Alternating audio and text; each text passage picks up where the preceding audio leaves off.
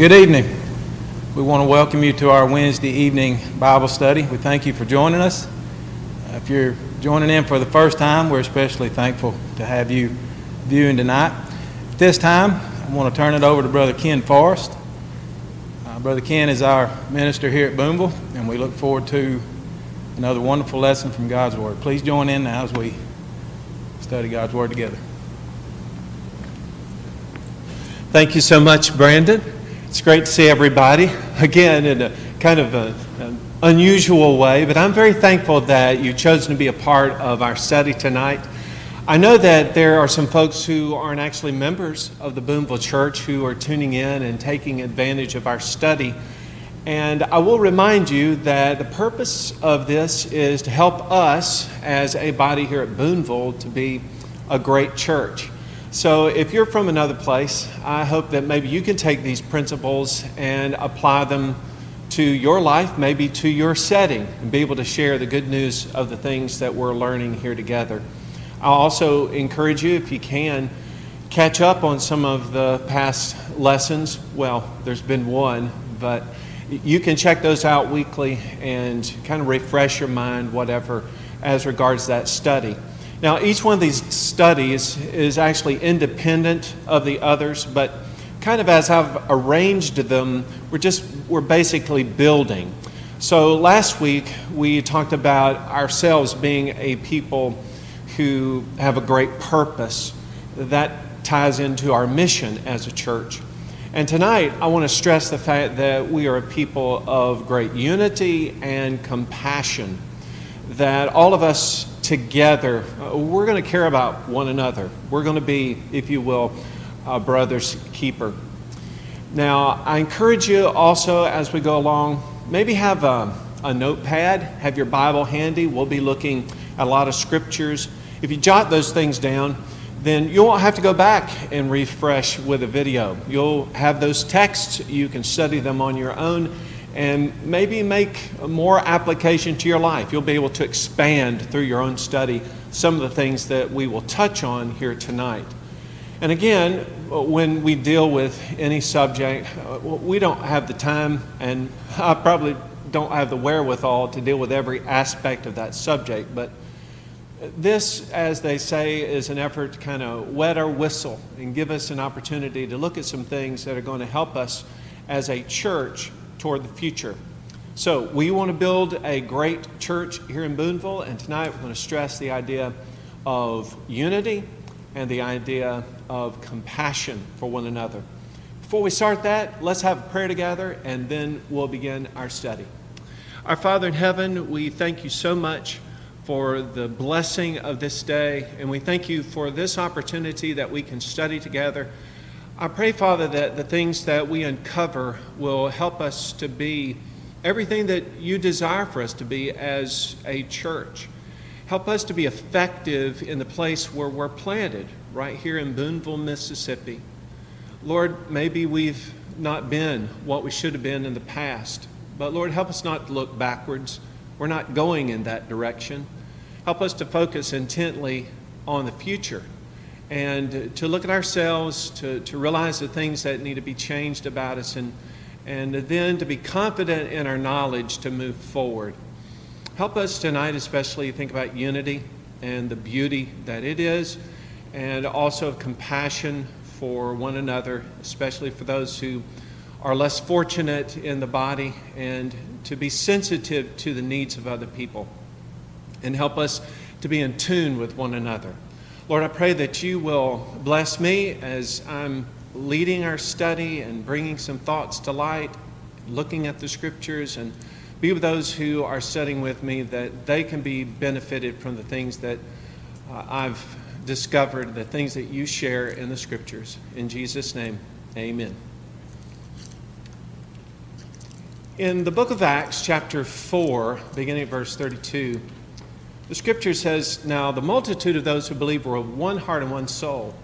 Neither did anyone say that any of the things he possessed was his own, but they had all things in common.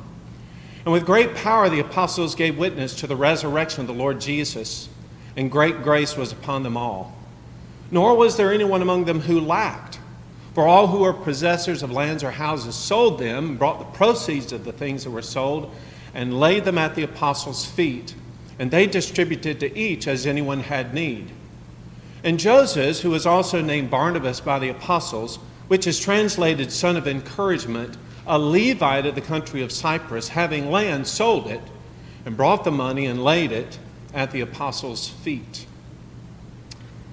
Harmony is one of those things that I guess is one of the most beautiful things that we could ever experience.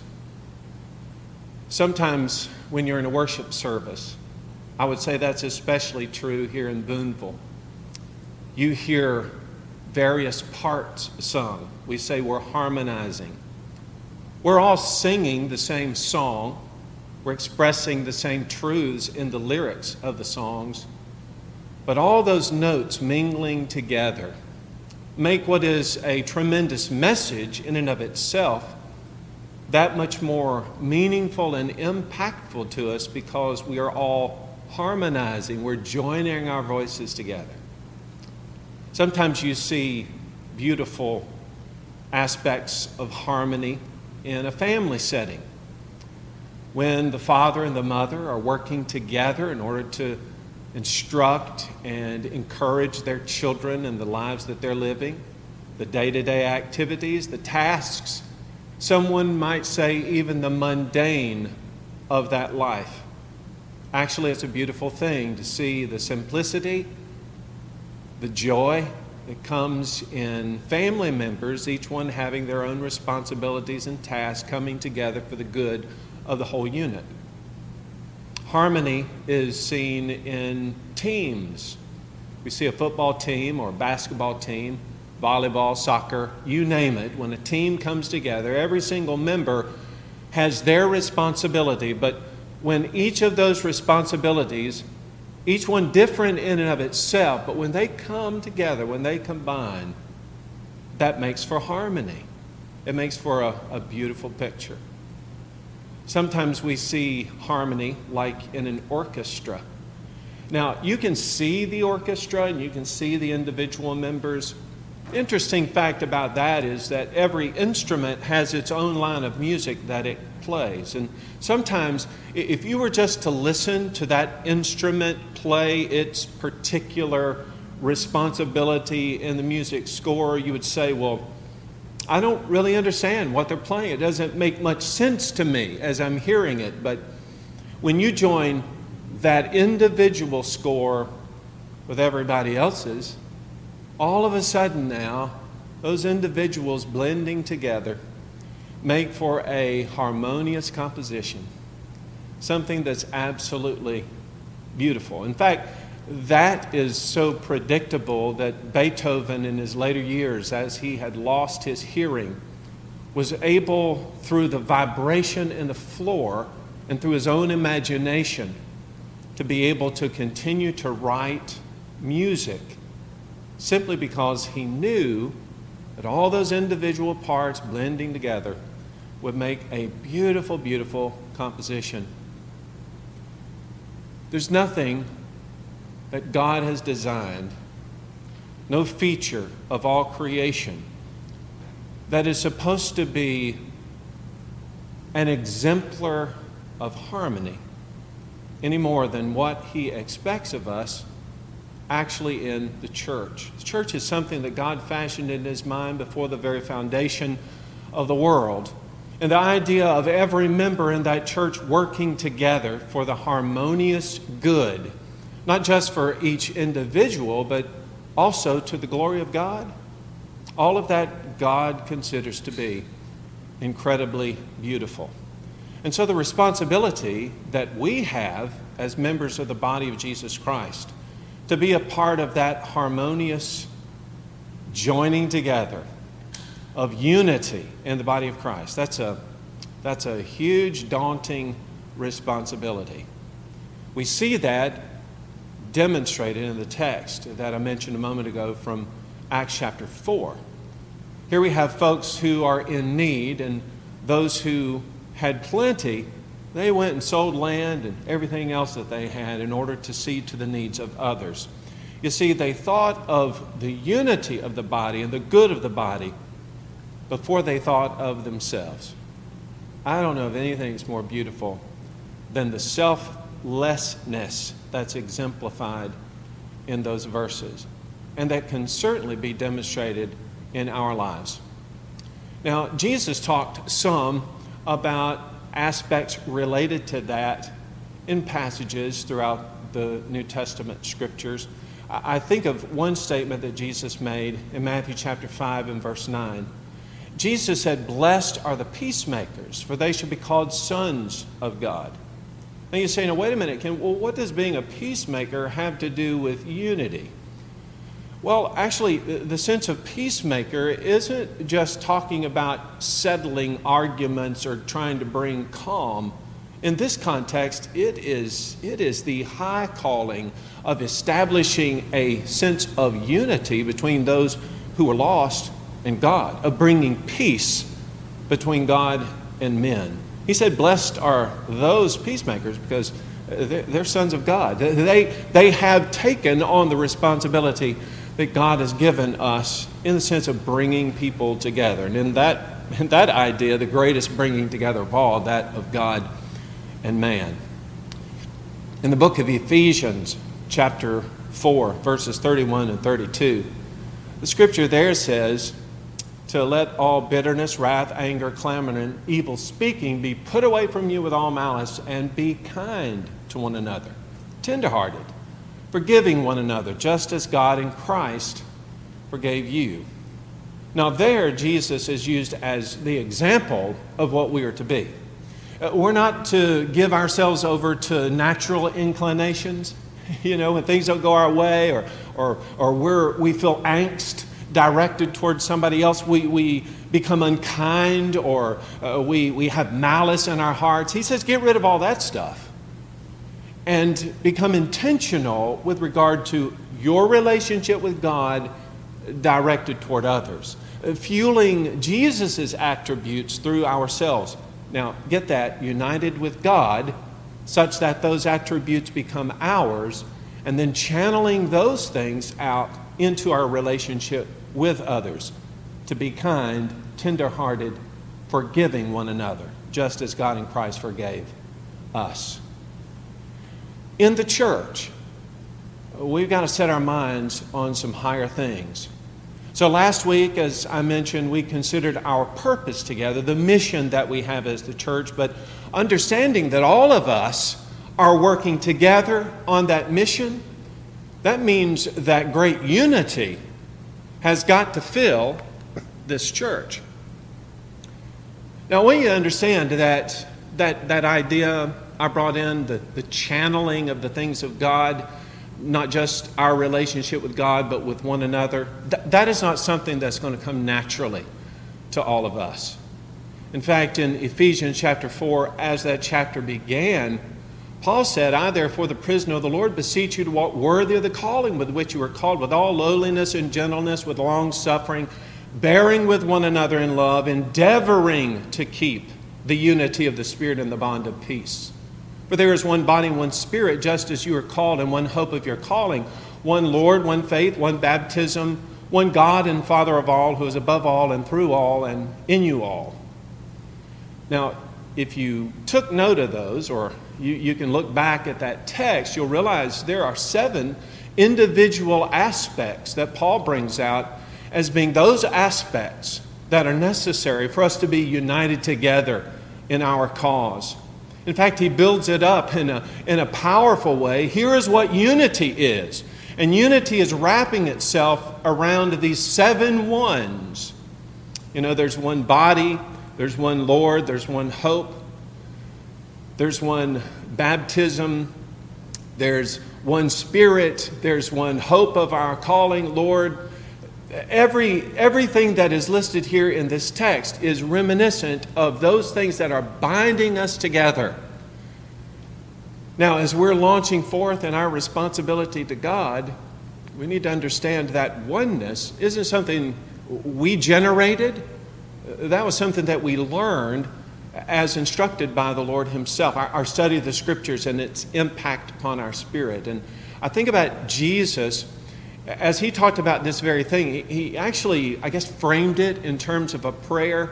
In John chapter 17, verses 20 and 21, he says, And I do not pray for these alone, but also for all those who are going to believe in me through their word, that they may be one. As you, Father, are in me and I in you, that they may be one in us, that the world may believe that you sent me. Now, Jesus had also talked about love as being that binding aspect in John chapter 13, but here he says, understand also that when it comes to unity, that unity is going to be the basis of the revealed truth. So the Father pronounces that to the Son, the Son delivers that truth to us, and then we, in accepting that truth, become one with both the one who delivered it to us, the Son, and with the Father Himself. Just as Jesus and the Father are one, now on the basis of truth, we have become one as well. Again, understanding unity isn't something we made up. Unity is something that is made a result of our relationship with God. And so I'm, I'm thinking about us being bound together, and boy, that sounds great. And we say, yeah, we are one and all those things. We, we can list the seven ones and we can say, yep, all those things are in place. But understand that as much as we strive to have those things in our lives and strive to have great relationships with one another, eventually, eventually, somehow or another, one of us is going to slip up in our relationship with one another which is so important, right? Got to maintain unity. But something's going to happen. It's going to cause us to, to have a falling out to one degree or another. What then? What happens to our unity?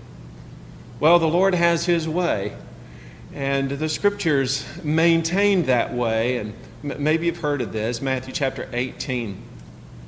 In verses 15, 16, and 17 in that text, Jesus reminds us that even, even when there are offenses to occur, that we have a responsibility to seek the best of our brother or our sister.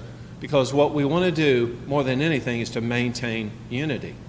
So if, if a brother or sister's offended us, we take that offense to them. We do it one on one. We try to keep this thing private, just between the two of us. And if we're able to sway, if we're able to resolve that offense, we've, we've saved our brother, we've reconciled ourselves, and we still maintain unity. If somehow or other we're not able to reconcile the situation, then he says, well, in that case, then bring in one or two witnesses, that by the mouth of two or three witnesses, you know, all of this can be testified to. And maybe you can resolve it that way. But even if that doesn't resolve it, he says, okay, if that doesn't work, then you take it to the church. And if that doesn't resolve it, then and only then does separation occur. Then and only then do you treat them as, well, what he calls a tax collector, uh, a, a heathen. Here is one step right after the other, an effort to maintain unity. That's, that's the Lord's way. I, I want to do whatever it is that I can in order to save the relationship. And I'm going to bend over backward every step of the way to do my very best to see to it that that situation is resolved. Whatever the offense was, that we can have it resolved and that unity can be restored because after all that's that's the beauty of our harmony our relationship together yes Unity not only is made, unity's got to be kept. That is, once it's started, I, I want to hang on to it. 1 Corinthians chapter 1, verse 10, Paul's writing to the Corinthian church. And listen, if you've read that book and 2 Corinthians, you know those guys had all kinds of problems. But he prefaces it all by saying, Look, I'm, I'm pleading with you in the name of the Lord Jesus Christ that you all speak the same thing and that you be joined together, right? That there be no divisions among you, but that you be joined to together in the same mind and the same judgment. We've got to have a perfect unity, a striving together. He says there can't be divisions like I'm hearing that you are experiencing. He hits that note again in chapter 12, verse 25, when he well, at least in the English, he uses a different word. Instead of division, he calls it a schism. And he says, Look, we've got to have the same care for one another. Don't you love each other? That will be the question. Well, yeah, but you know, we got these problems. Uh, that's okay. Problems can be resolved. Someone's offended me, Matthew 18. I'm, I'm going to go to them, going to seek resolution because unity is important. It's number one. You got to maintain this oneness. So, here, Corinth, all these problems, Paul says, don't be divided. Don't allow a schism to develop. And then I'm thinking, okay, if, if I have that mindset and I know that I've got to stay together, maybe, maybe some degree of encouragement as to what we aspire to, right? You know, uh, uh, paint a picture for me that will help me to understand exactly what unity is all about. And of course, the Bible does that in lots of different ways. I was thinking about Psalm 133.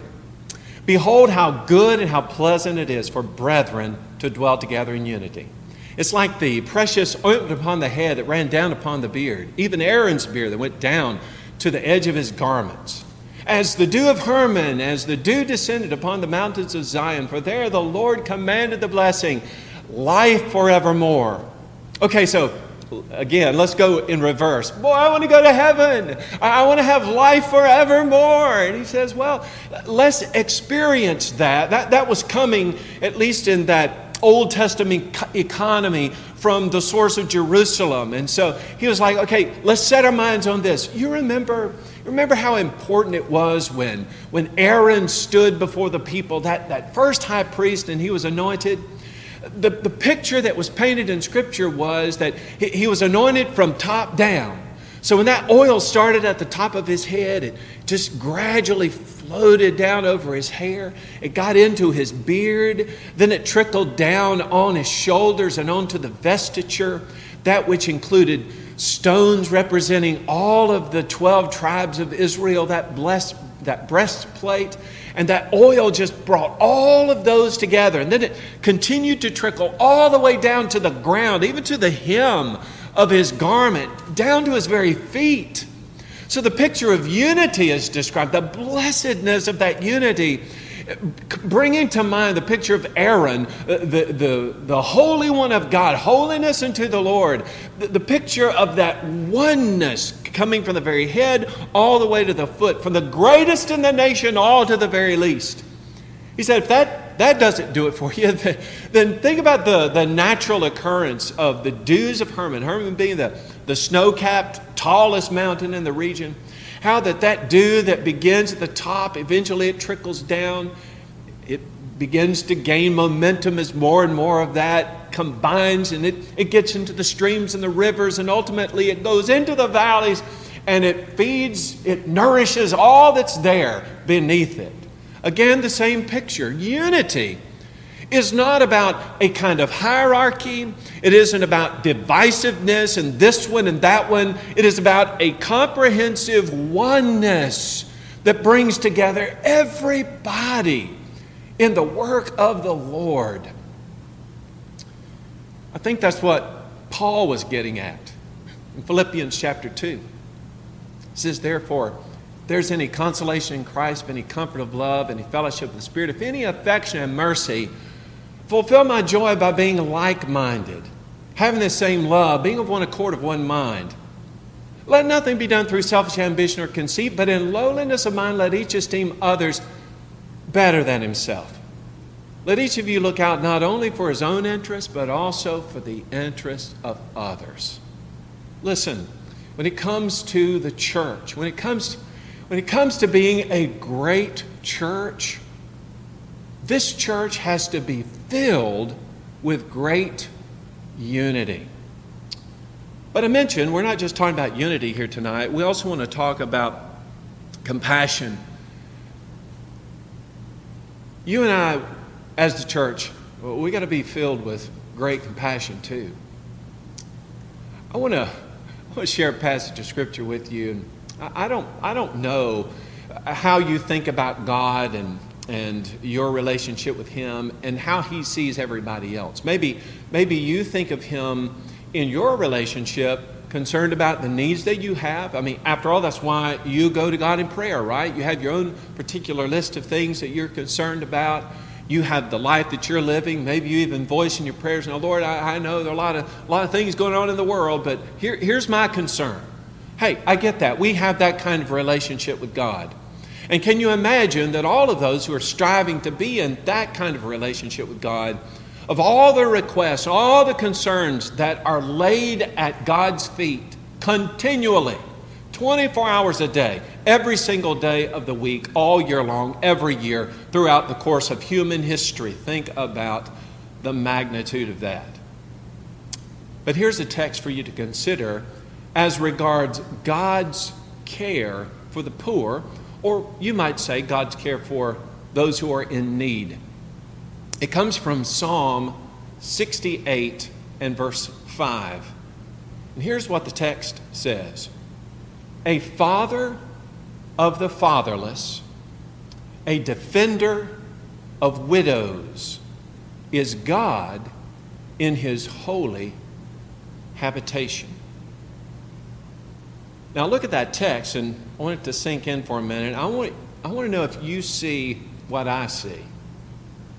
Now, again, he says, Father of the fatherless, defender of widows, is God in his holy habitation.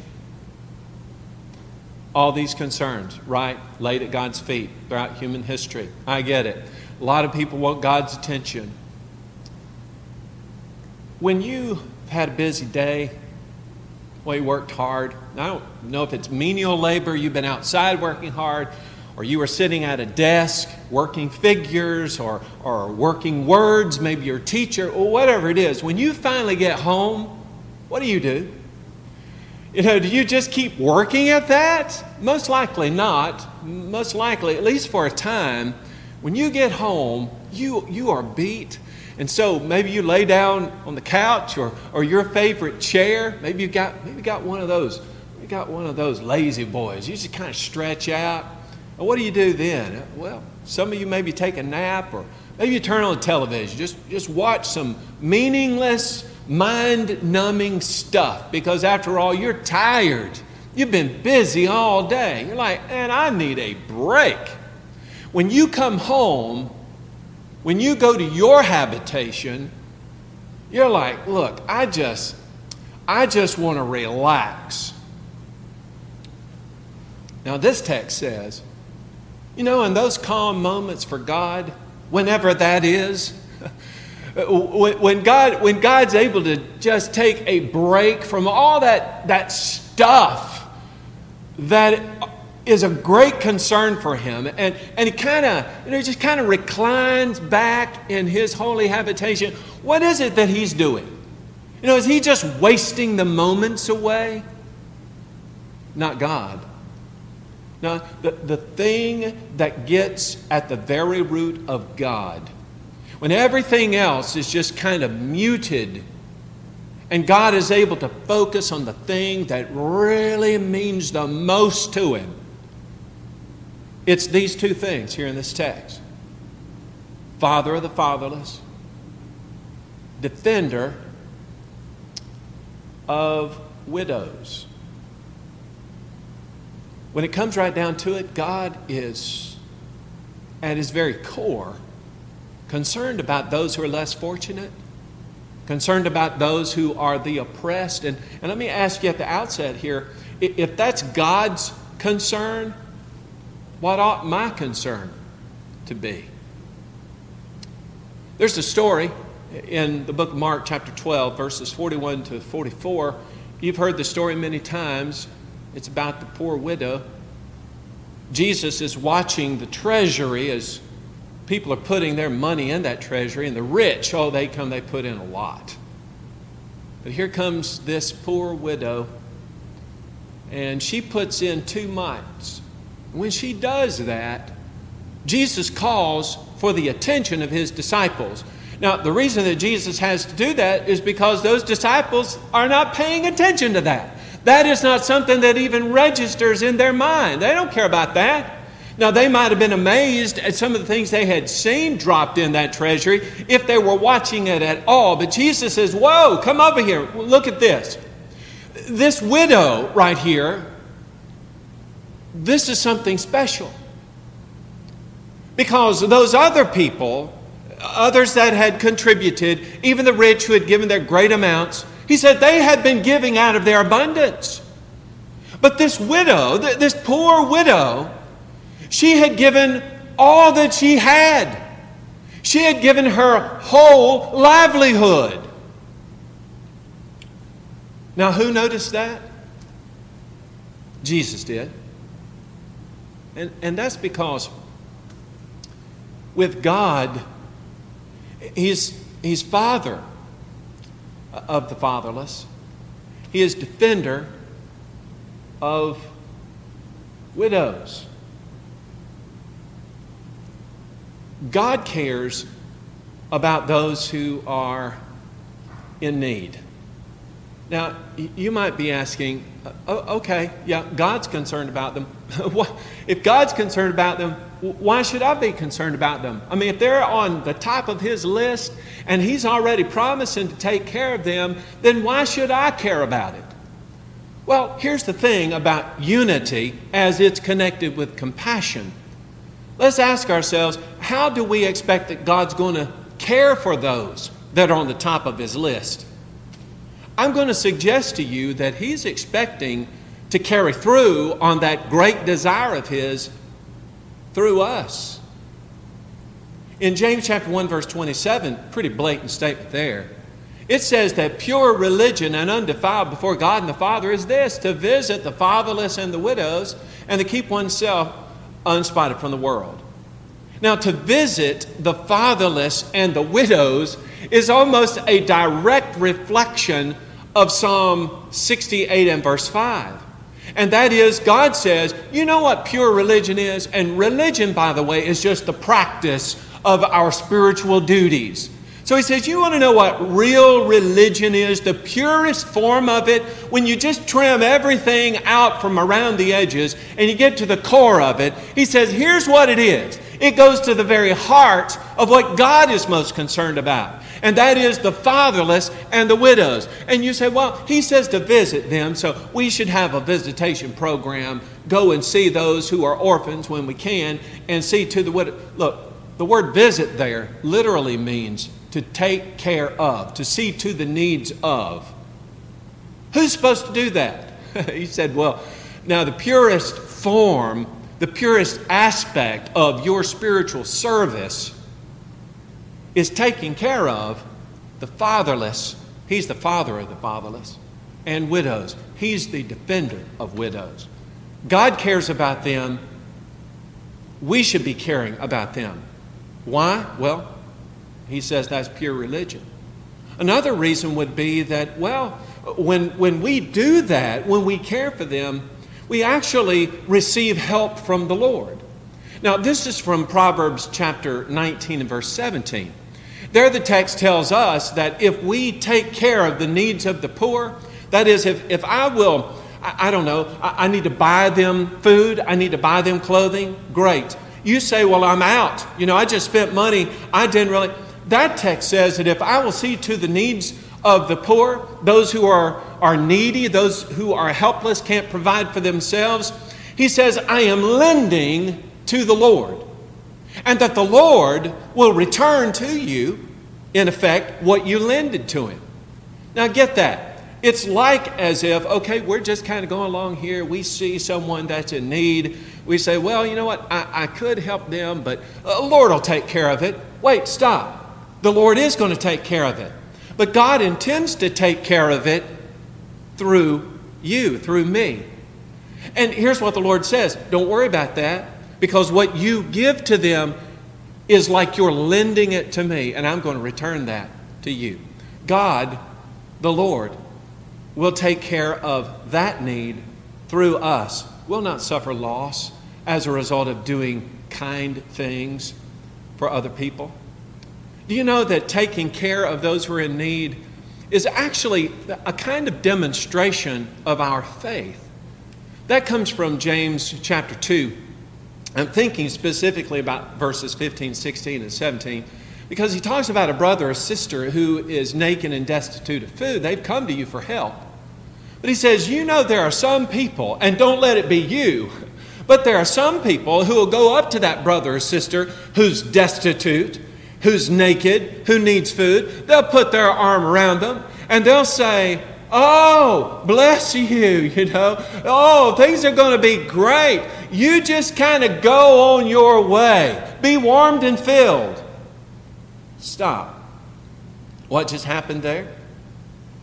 Someone will say, Well, you know, hey, I hate this has happened to you.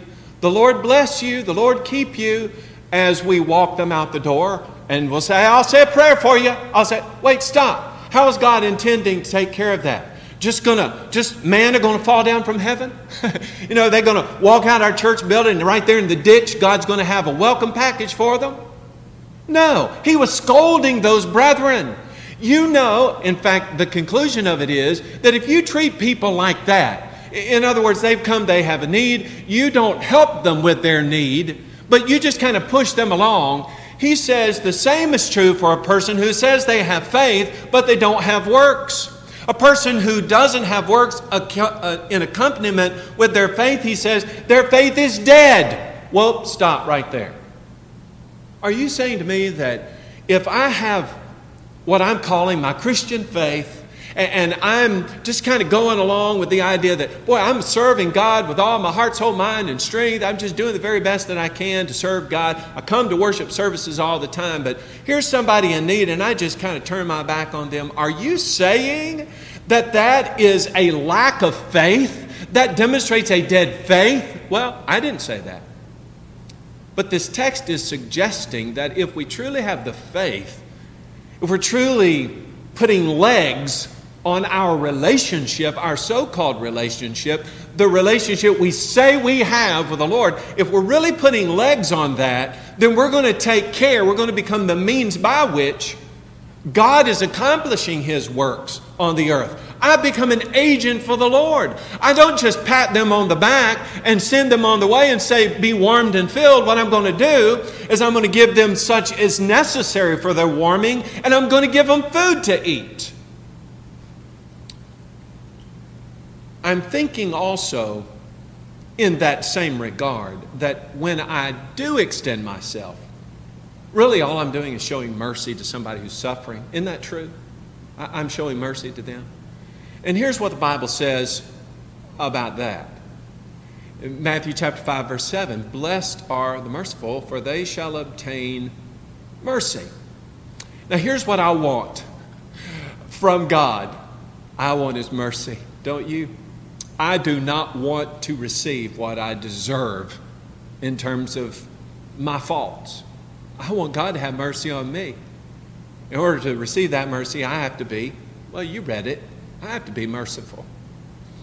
And then I'm thinking about that end scene, the judgment scene when we're standing before the Father, and decisions are being made about who's going into the kingdom of heaven. It comes down to this.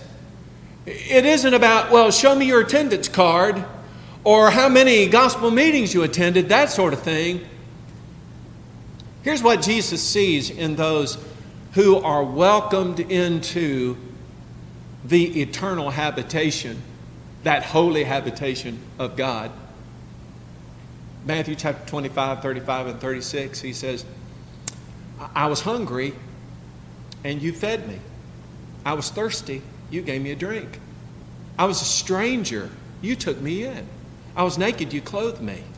I was sick, you visited me. I was in prison, you came to me. Of course, the righteous, they, they don't keep records of all that. And so they're like, well, Lord, when do we do these things? And Jesus says, Inasmuch as you did it to the least of these, my brethren, listen now, you did it to me. If we're going to be a great church, we're going to have to have great compassion. But now I'm also thinking that as regards unity and compassion, when you put those together and you think about the body of Christ and, and our day to day relationship with one another, that means we're going to have to be, to have to be involved in one another's lives. We're going to have to know what's happening. Now, appreciate the bulletins that we have, and I hear people that they call and, and they get information about folks and they spread that information around. That is terrific. But each one of us is responsible to seeing to the needs and caring for the other member. And so uh, we're plugged in. We want to see that everybody's cared for and that when needs exist, that they're met. We're the conduit through which God's goodness is extended to others. If I don't know about it, then I can't do it, right? And so, in order to satisfy my responsibility to the Lord, I'm, I'm going to put myself out there, aren't I? I'm going to be that person who bears others' burdens. Galatians chapter 6, verse 2. Bear one another's burdens. Oh, and he says here, and so fulfill the law of Christ. You know, to love your neighbor as yourself, that's satisfied when you bear one another's burdens. I want to help lift up some of the weight that you're carrying so it's not so great a burden for you. And then as I'm helping you, you're helping somebody else. You see that? We're all just helping one another along life's weary and dreary way, song says we also we're going to encourage one another. In Hebrews chapter 10 verse 24, let us consider one another in order to stir up love and good works. Don't you like that? Consider, think about, be concerned about one another to stir up. Now, if I'm concerned enough about you to stir things up in you, pretty involved in you, right? I'm not just saying, hey, you know, if you want to, or I hope this isn't bothering you too bad, don't want to put on an emphasis. Not like that. But I demonstrate I, I really care for you. I care enough about you that I'm going to encourage you along the way. And I'm not, I'm not going to go the other side of that. I am not going to unmercifully judge you. Now, you understand, judging is just basically making a calculation about evidence. But it is possible to take that matter of judgment and become unmerciful. Now, I want God's mercy. So, when Jesus talked about judgment, he framed it this way Matthew chapter 7 Judge not that you be not judged, for with what judgment you judge, you will be judged, and with the measure you use, it will be measured back to you. That's a, that's a warning, isn't it? And that's a pretty strong warning. Listen, when you deal with other people, you make sure that you do so in a merciful, as much as you can, an understanding sort of way. You, you've got to have a genuine care and concern for this person. I'm going to see to the need that exists, even if it's something negative in their life. Uh, not trying to unsettle them, certainly not trying to break unity with them, but to seek uh, rest, restoration for them.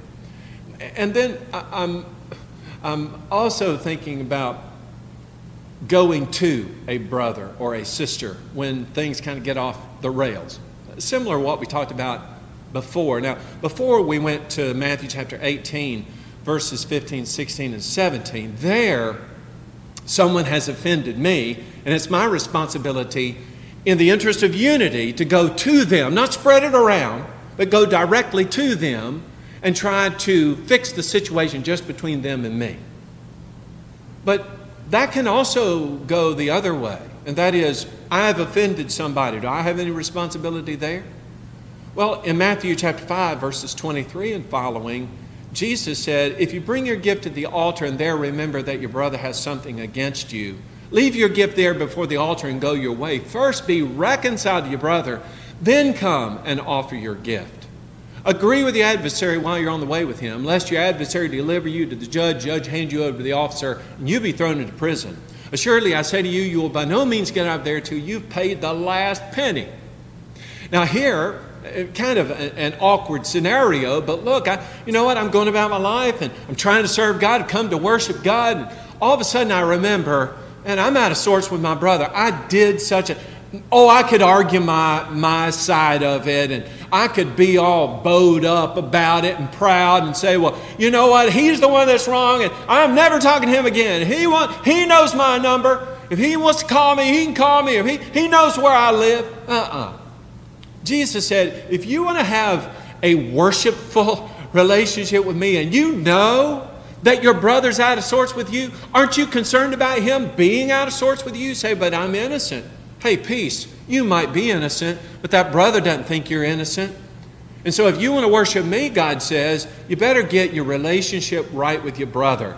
So, leave your gift there before the altar and go your way first. Be reconciled to your brother. Go to your brother, work this thing out. Why? Because unity matters. In fact, being out of sorts with my brethren under the right circumstances means, uh oh, I'm out of sorts, out of sorts with God.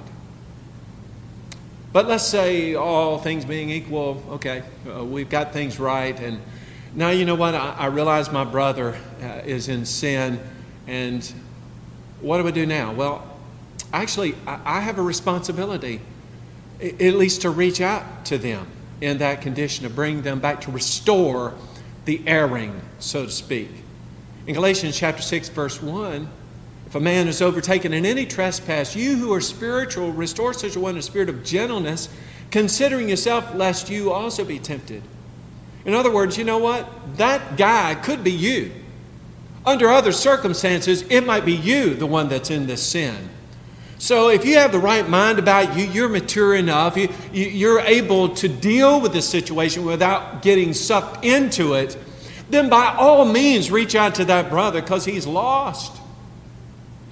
In James chapter 5, verses 19 and 20, Brethren, if anyone among you wanders from the truth and someone turns him back, let him know that he who turns a sinner from the error of his way saved a soul from death and covered a multitude of sins. And, and I'm just thinking about the end result there. You're talking about somebody who went away, who was disassociated with the body, and now has been restored perfect harmony has come back in the church.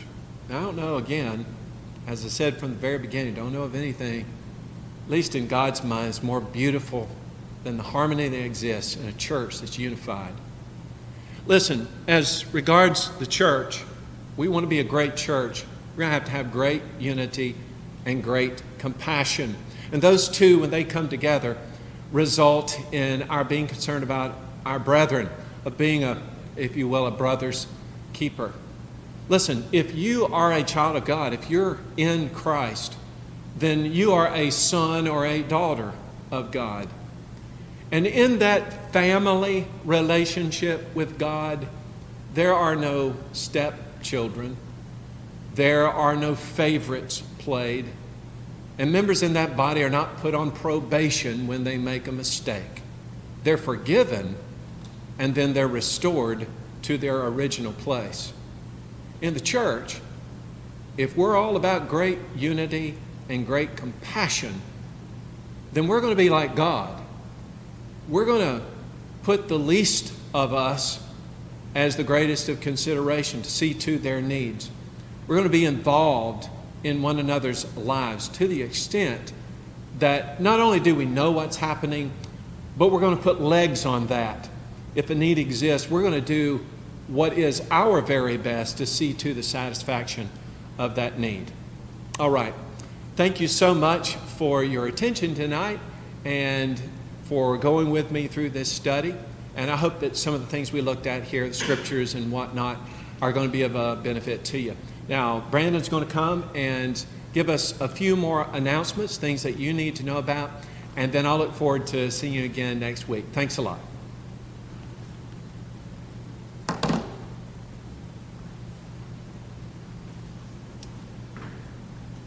First of all, just want to tell Brother Ken, thank you for that lesson. I know that's one uh, we may want to go back and view a few times, but uh, it was certainly good to be here and be able to visit with Ken a little bit. Um, want to draw your attention to our bulletin. I guess the first announcement I will make is to remind everyone uh, to stop by the annex each week to pick up communion supplies, and you can pick up the bulletin there. Lots of information, lots of uh, names on our sick list that we need to remember. So if you get that opportunity, please stop by uh, the annex to do that. There are also lesson notes, and you can leave your contribution. Uh, you can also uh, use the online giving through our website for your contribution also. Um, we have, again, several, more than several, a lot of people we need to pray for uh, that are on our sick list. And just a few names I want to mention uh, Buster Green, Billy Mormon, Marilyn Martin, Jonathan Hutchins, Delma Sanchez, Donald Green, Luella Green, Jessica Wentz, Dale and Marty, uh, excuse me, Dale and Mary Woodruff, Charlene Lang- Langley, and many, many others uh, and from our congregation with COVID, many others uh, with ongoing treatments. And we just need to remember these in our prayers. And as Ken said, we, we need to encourage, uh, reach out to them, and see how we can help them. Uh, remember these families who are going through difficult times. Uh, keep them in your prayers, and let's do what we can to help and to love these. Uh, they're on this list. Also, a reminder that the food pantry and clothes closet will be open Thursday, August 13th, and also Thursday, August 20th. That'll be from 9 to 10:30 a.m. And also, uh, again, there's several other announcements you may want to look at if you'll get that bulletin from the annex. Uh, also, Brant wanted me to remind everyone that uh, if you're uh, involved with the audio stream or know someone who gets the audio stream, that tonight's uh, lesson will be sent uh, will be sent on Thursday night. So the Wednesday night lesson will be sent on Thursday night if you're involved with the audio stream or know someone who is. Uh, that's all the announcements I have. If you will, uh, let's close our service tonight with a prayer. Our Heavenly Father, we love you. We thank you so much for this time that we have that we can study God's Word together. We're so thankful for this lesson that we've heard that Ken has presented and studied so hard. And, and we thank you that we were able to hear this lesson and, and remind us to uh, be unified, that we uh, need to love one another, uh, to remind us to have compassion for others and to help those in need. Help us, God, to uh, to take my uh, to take note of that, especially this lesson we've heard, and to uh, try to be better people, a better congregation in that sense. Father, we uh, have many who are on our prayer list, many who need our prayers, many who are hurting right now and struggling, and, and we just ask you to be with each of them, and again to help us to encourage and love these, uh, and to help them as they need us. Father, we pray for uh, this country. We pray for the leaders of this country. We pray for this, this situation that we're in with the pandemic that, that hopefully soon that, that we can find an end to this and maybe a vaccine. And we just ask you, God, to, uh, to help with that. And we just ask you to, to help us to put our trust in you. Father, we uh, pray for our local schools and, and our children that you would uh, be with the teachers and, and all those who are uh, involved with, with school and just uh, pray that you would encourage them, lift them up during this time, and, and be with our children. We thank you for your son, Jesus. We love you so much, and we thank you for your love for us, and we ask all this in your son's name. Amen.